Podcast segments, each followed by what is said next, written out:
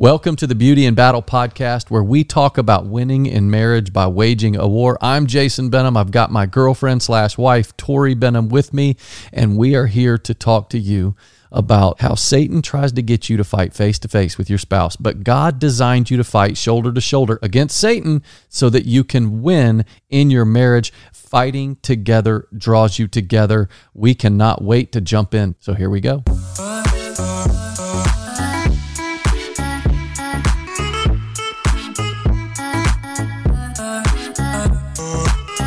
Did you know, Tor, that men were made to pursue and women were made to respond? That's what I heard. You heard that, huh? I've read a lot. Men were made to pursue, women were made to respond. But, you know, women also pursue and men also respond. So it's not just it's not just a one-way street, but that's what we're going to talk about today. I love Pursuit and response. But you know what, before we get into that, we have to do what you're very well known for. Are you ready? it. All right, drum roll. You got it? Okay, drum roll. All right, here's our joke of the day. You guys Just can. one of them? Well, I guess we could do a few. Okay. Okay. My partner and I bought a waterbed recently. Since then, we've drifted apart. so stupid. oh my god. Okay. I told my wife she drew her eyebrows too high. She seemed surprised. What? She drew her eyebrows. What does that mean? You know, like you have pencil in your eyebrows and they were too high. She Oh, seemed oh. surprised. Uh, Get got it? it? Got it. Got it. Okay. So, but I didn't know you. Drew, so when you're doing that thing with your eyebrows, you're actually like coloring your eyebrows. Yes. What? Yeah, making them a little darker. Really? Mm-hmm. Wow. I did not know that. Twenty years of marriage, I had no clue. Last one. Husband, do you want dinner? Wife, sure. What are my choices? Husband, yes or no? I don't like that one. That one stunk. Yeah. But you know what? You gave it a shot. The key to humor is the delivery. is the delivery. Potato. okay, good job, Tor. Proud of you. Your jokes are awesome. You know what you've done with those jokes? You've curated them. What's that mean? That means that you've gone out and got other people's jokes and now you're sharing them with us. So I'm going to challenge you. One of these podcasts at some point, I want you to come up with your own original joke. You could totally do this. I promise you. What? Right? No? No, No? I don't think so. I think we're going to have to use the internet for this Yes. because Okay. they're funny.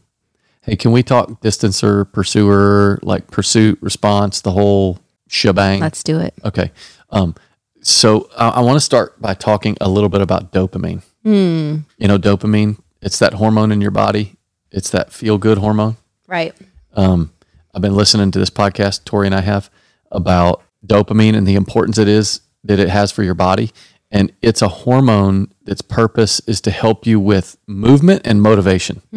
That's what dopamine does. So Okay. it helps your movement and motivation. So you get a dopamine release when you exercise strenuously, you know, and then you get done and your heart rate regulates and then you're just sitting there and all of a sudden your body feels so good. Yeah. That's dopamine. I like dopamine. I like dopamine. or when um, you just get done eating Mm. and you go put that little piece of dark chocolate in your mouth, dopamine. Do you know when dopamine is released though? Because I'm a dark chocoholic. Yes. In case you didn't know that, It's is true. I love some Eighty-five chocolate. percent or higher. Green and Black's. Bitter. Bitter. it's bitter, but good. Do you know that dopamine is released? So if I get done eating like Sogo Japanese steakhouse or whatever, mm-hmm. and, and because there's salt in my mouth, I'm instantly craving something sweet. And that something sweet needs to be dark chocolate. So at least it is for me. Do you know dopamine is released at just the thought of me knowing that I'm going to get dark chocolate? Really? We think that dopamine is only released when you taste it, but that's not true. It is released when you taste it, but it's the pursuit of it. Wow. So, as I was doing research on dopamine, we already know that it's the feel good chemical. It's also the reward chemical. It, re- mm. it gives you that feeling of satisfaction, like I did something and it's good. It's tied to accomplishment. So, you can produce dopamine in your body through nutrition by eating good, exercise, good music, meditation, like what we talk about, spending time in prayer. But the best way to produce it, to produce dopamine in your body, is through pursuit Wow. that when you have a goal in mind, like you're pursuing your spouse, you're pursuing a degree, you're pursuing whatever, just having that goal in mind releases dopamine inside of you because you're pursuing a goal. It's also why making your bed in the morning is so important because it gives you just a tiny little hit of dopamine Yeah. and you get into accomplisher mode. Right. to where you're accomplishing things. So let me talk a little bit more about dopamine, and then I'm gonna let you jump in with whatever. This is so dope. that was the joke, huh? Give me That was some. my own. That was great. You did not curate that. Listen to some. These are a, a little bit of technical stuff that I learned from this research on dopamine from a guy named Andrew Huberman, professor at Stanford. He said dopamine is a molecule in your brain and body that makes you look outside yourself, pursue things outside yourself, and crave things outside yourself. It's a universal currency inside all mammals that help us accomplish goals. And it's the way that you track success and whether or not you feel fulfilled. Low dopamine means you're not very motivated, and high dopamine means you're very motivated. It's released in two different brain pathways, and one of those pathways is tied to your pursuit of a goal. When you pursue a finish line, a potential partner, degree, or anything else, it releases dopamine in your body. This is why addictive drugs are so dangerous. And it's not just addictive drugs, it's a it's any type of addiction, addiction to video games or whatever, because it blocks that pathway and it keeps you from wanting to accomplish anything. Hmm. This is why the number of young men, like 18 years old, are not going to college anymore because so many of them play video games. Right. It's giving them that immediate dopamine release to a point where they have so much flooding because of the dopamine release in the video games that they don't want to go out and accomplish. Yeah, there's they don't, nothing left. They don't want to pursue a degree. They, They- burned it up yeah. On the wrong thing. But listen, they don't want to pursue a job and they don't want to pursue a wife. It's crazy Wow. what's happening right now. And this is why I talk to husbands. Men were made to pursue. And so you and I know what this feels like when shoot, when we were dating, I was pursuing you all the time. It's like I want to make sure that I win her heart. I want to marry her. Then you said yes to me to getting married. Then we got married and I had pursued you. I mean, we dated for, you know, 2 or 3 years. And uh, you know, let's see, we knew each other for 4 years before we got married, right? Mm, yeah. we dated for two years and I pursued you so hard, but then we got married. And now all of a sudden I realized, you know what? I think I'm going to pursue a career. Right. And it was like I called off the pursuit of you because I had already won you, right? I already got like, I, okay, accomplished marriage. Right. Now I'm going to pursue a career. And what I didn't realize was I stopped pursuing you. Right. And that's not a good place to be. Right. Not for me either. So this is why, you know, I mean, the Bible talks so much about this kind of stuff. Like it, it, it says, without a vision, people perish. Right. And what we know is that God didn't tell us the brain science then, but what he's telling you is if you don't have a vision for something, like if you don't see your marriage for what it could be and what it should be, it's going to die. Like Right. you will die. And the reason why I pursued you so hard is because I had a vision of you and me, Right. of what I wanted us to be. But then we got married and all of a sudden I called off the dogs and started Right. pursuing my career. Right. And then God set me straight. Well, your vision for your career became bigger than your vision for us. Yeah. And so you really have to prioritize Yeah. your visions, right? Like Yeah, that's a good point. Yeah. because exactly. it wasn't that you stopped pursuing, you just stopped pursuing me. yeah. Yeah. I think it's the same way with the young boys with the video games. Yeah. They're using it, they're just not using it on the right thing. You have to decide what is your vision for your marriage. Yeah. Yeah. And I would say for you and me at that point is probably five years into marriage, where on a scale of one to 10, we were probably at a, I don't know, six and a half, seven. Yeah. So we loved each other. We I mean, at that point, I think we thought it was really good. Yeah. It, we thought it was really good. And so we had bought into that lie that says that when you get married, the feelings are supposed to go away. Right. That's a lie, by the way. You all need to know that. It's a 100% lie. Because remember, God is not just your father, He's your father in law, and He wants you to have good feelings for His son or daughter. And He's going to come in with His supernature and give you those feelings and keep them going if you let Him. But you cannot buy that lie that those feelings are supposed to go away. So for me, it did happen, you know, in the mm. first five years. And I think for you too, you know, that both of us were just like, hey, we got kids, we're doing good, you know, I'm a good dad, you're a good mom, we love each other. Things were things were a solid six and a half or seven. But that flame, that that romantic flame just wasn't burning. Nothing like what it was Right. when we were engaged. Right. I definitely I remember many nights crying and being Oh. really like sad that your pursuit had stopped and it was I don't know maybe a year of just really wrestling with it in my heart like what is happening why is he not pursuing anymore like what he's not exactly the same person I married I and I was right. just super sad and then it was like okay I got to kind of pull up my big girl pants and Yeah. figure this thing out and then I kind of did exactly what you're saying. Like I, I just kind of was like, okay, Settle. this is settled. Like this is this is good enough. Yes. So you and I had just settled into that that lifestyle and had bought that lie. Mm-hmm. You know that your feelings are supposed to go away. But I was obviously already waking up in the morning, spending time with the Lord. But I felt like the Lord wanted me to pray for you and me and our relationship. And Right. so as I started to pray for our relationship, I started to think about the fact that wait, I remember what I used to feel for her when we were dating, and I don't feel like that anymore. I mean, I still love her. She's my best friend and all that I will never leave her. Like I don't want anybody else. It wasn't any of that stuff. It's just we weren't like there wasn't that romantic zeal that I once mm-hmm. had. And I, I thought, you know what? I want to pray about that. So I started praying and the Lord basically told me to get up and pray over you. Yeah. And Can I just stop you right there Yeah. because I think this is very key. You were pursuing God still. You weren't pursuing me, but you were pursuing a relationship with the Lord and you would get up early and spend time with him.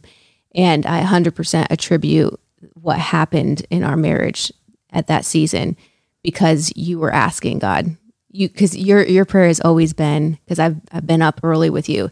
God, is there anything that you need to talk to me about? Is there Yeah. anything that I need to repent of? Is there anything that I need to change? It's a dangerous prayer. Yeah. a he'll show you. Right. But it started there and that's, you know, the whole trust the triangle. You were growing close to the Lord and and and that's when he stepped in and was like, "Okay." And he spoke t- he answered your question. Yeah, He, you know, he he was I did. he was yeah. a part of this. It is true. Like if you pray that, like you're you're getting up and spending time with the Lord, and like God, show me if there's any area of my life that displeases you or whatever. And one of those mornings, I felt like the Lord was like, "Hey, how about your relationship with Tor? Let's mm-hmm. let's start talking about this." right. And then I felt like He wanted me to start praying about it. So I would get up every morning at about five thirty, and I would get on my knees next to the bed, and I would pray. I would actually put my hands on Tori. I made sure that I didn't, you know, like make her feel like I was trying to make an early morning move. You know, I didn't want you to feel that way. You. That was that was considerate. So I, it was like above the shoulders, kind of, you know, light tap. Um, but I would, uh, I, I started praying and I just pr- basically prayed like, Lord, I remember what I used to feel for Tori, but I don't quite feel that anymore. Like, can you just, I don't know, like, I want to get it back. Like, why can't I have it back? Like, who's to say that I can't? And then I prayed that she would respond to it and that she would have it for me, you know?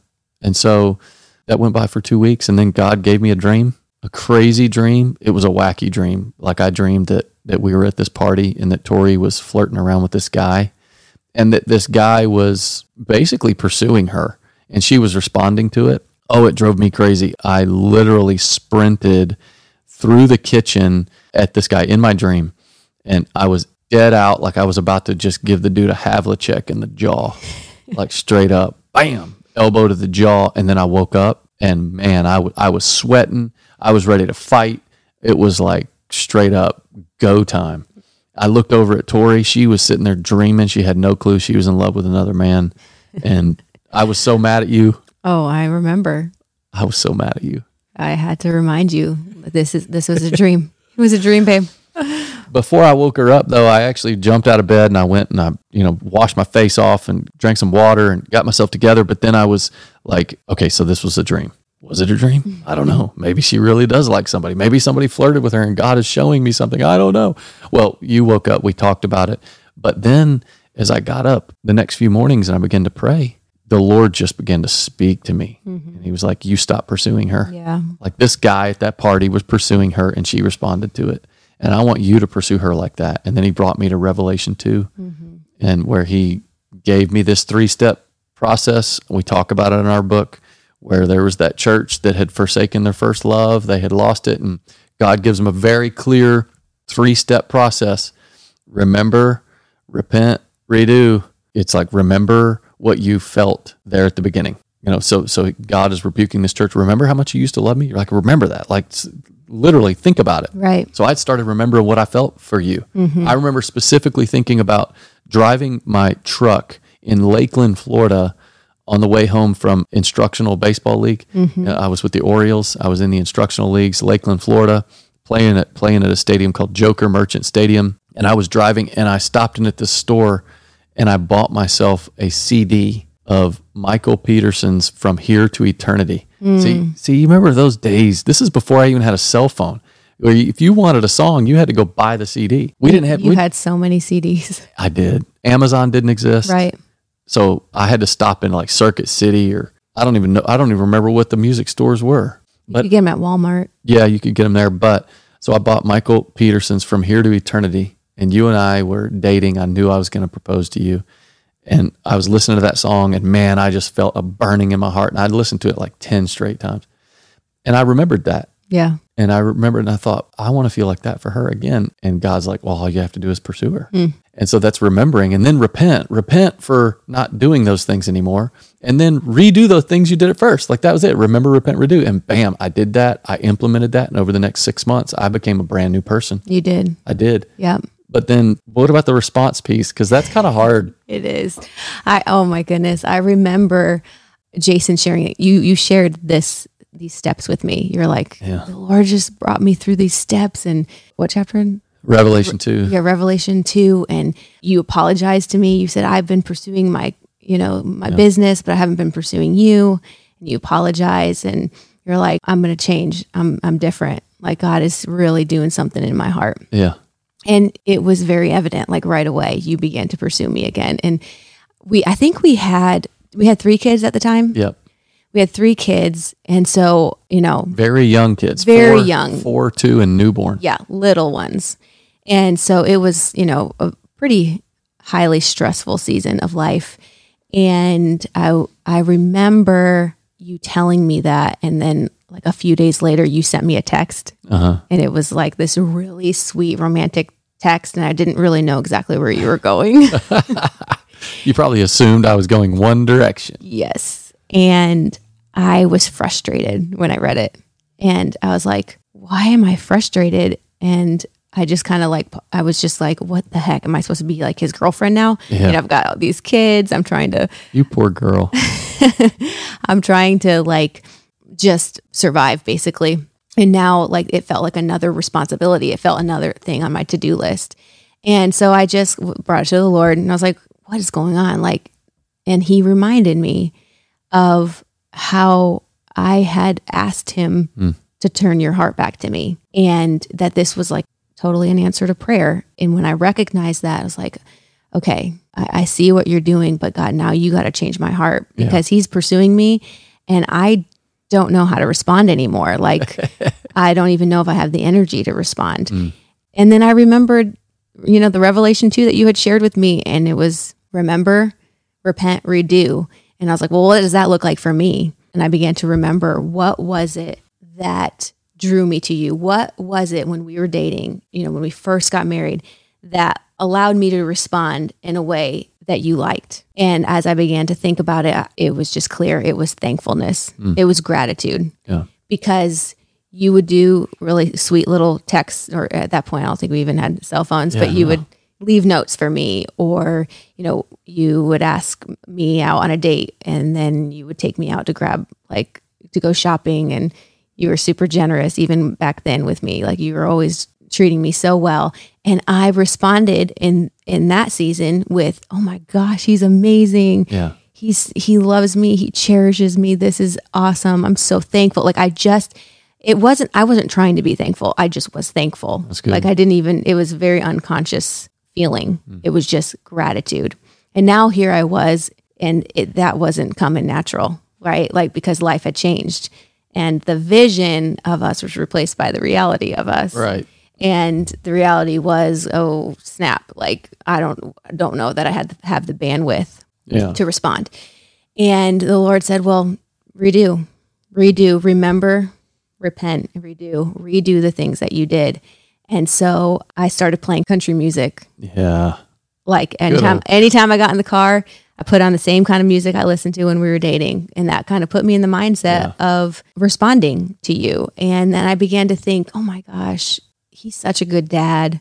You know, I, I just kind of made myself be led by gratitude. And sure enough, it led me just like it did when we were dating. I began to think about you more and I began to respond to you the way that maybe not exactly the way because life had changed, but there some of that spark was coming back and we just we kind of started from scratch again. Yeah. And here's the good news. That was the start for me and Tori. That was five years into marriage. And we're 20, we'll be married 21 years this year, and the spark is 100% back. It's just as powerful in me. I don't know about for you. I don't want to speak for you.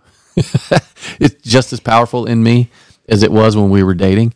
You can get it back. Absolutely. Sorry, I, I think I missed that. Yes, the spark is there. It's there, honey. I promise. Thank you. Because I was feeling a little insecure. We should talk insecure. My response was a little delayed, wasn't it? Yeah. Sorry. That's okay though. God rewarded us. Yeah. And now we've got it back.